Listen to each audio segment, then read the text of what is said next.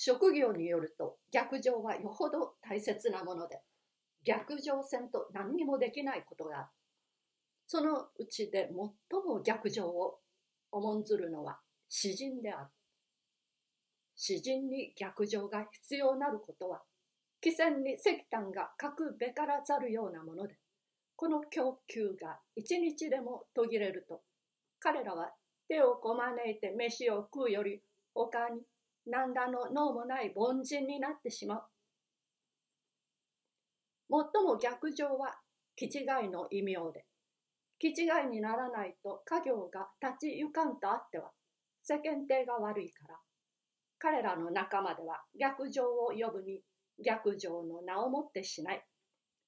申し合わせて、インスピレーション。インスピレーションとさももったいそうに唱えている。これは彼らが世間を満着するために製造した名で、その実はまさに逆上である。プレートは彼らの肩を持ってこの種の逆上を神聖なる狂気と号したが、いくら神聖でも狂気では人が相手にしない。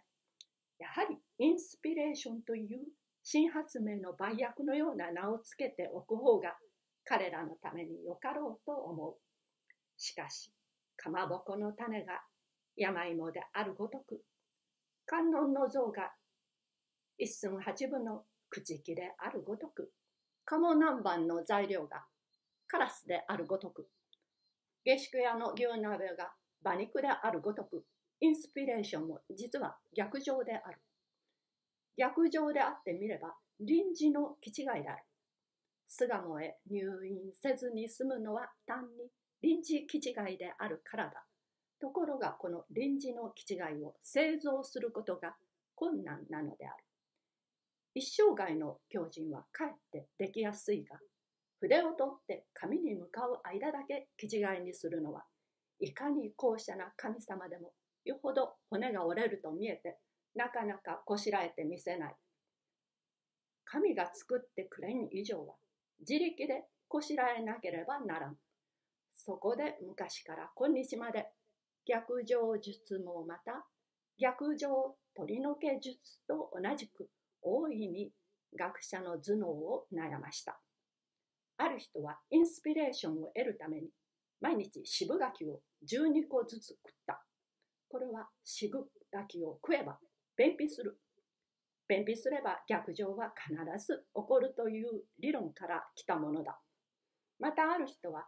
缶どっくりを持って鉄砲風呂へ飛び込んだ。湯の中で酒を飲んだら逆上するに決まっていると考えたのである。その人の説によると、これで成功しなければ、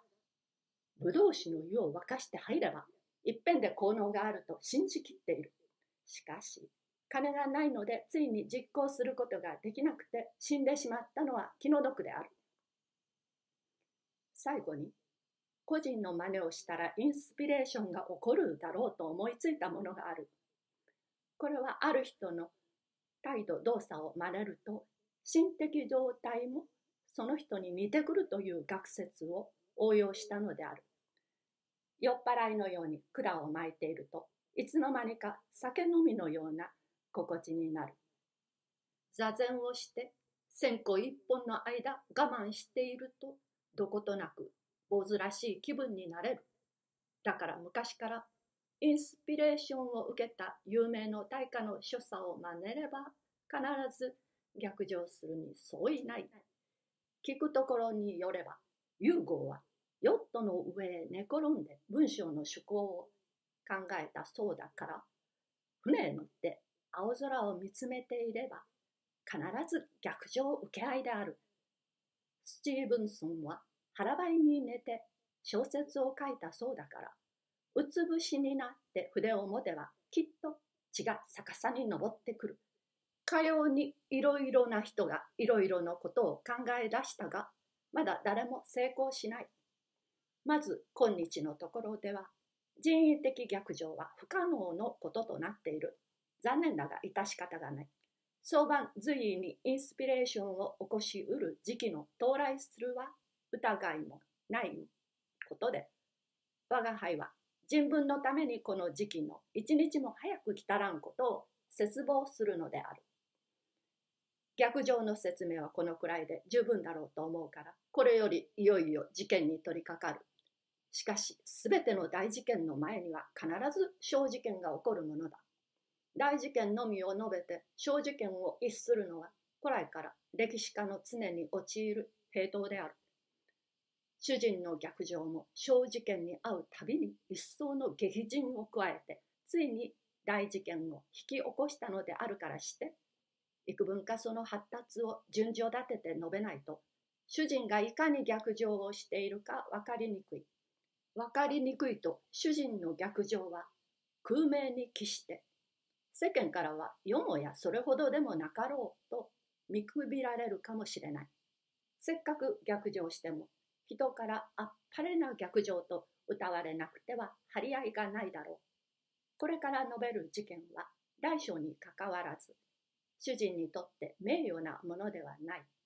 事件そのものが不名誉であるならば、せめて逆上なりとも証明の逆上であって、決して人に劣るものではないということを明らかにしておきたい。主人は他に対して別にこれといって誇るに足る性質を有しておらん。逆上でも自慢しなくては他に骨を折ってかき立ててやる種がない。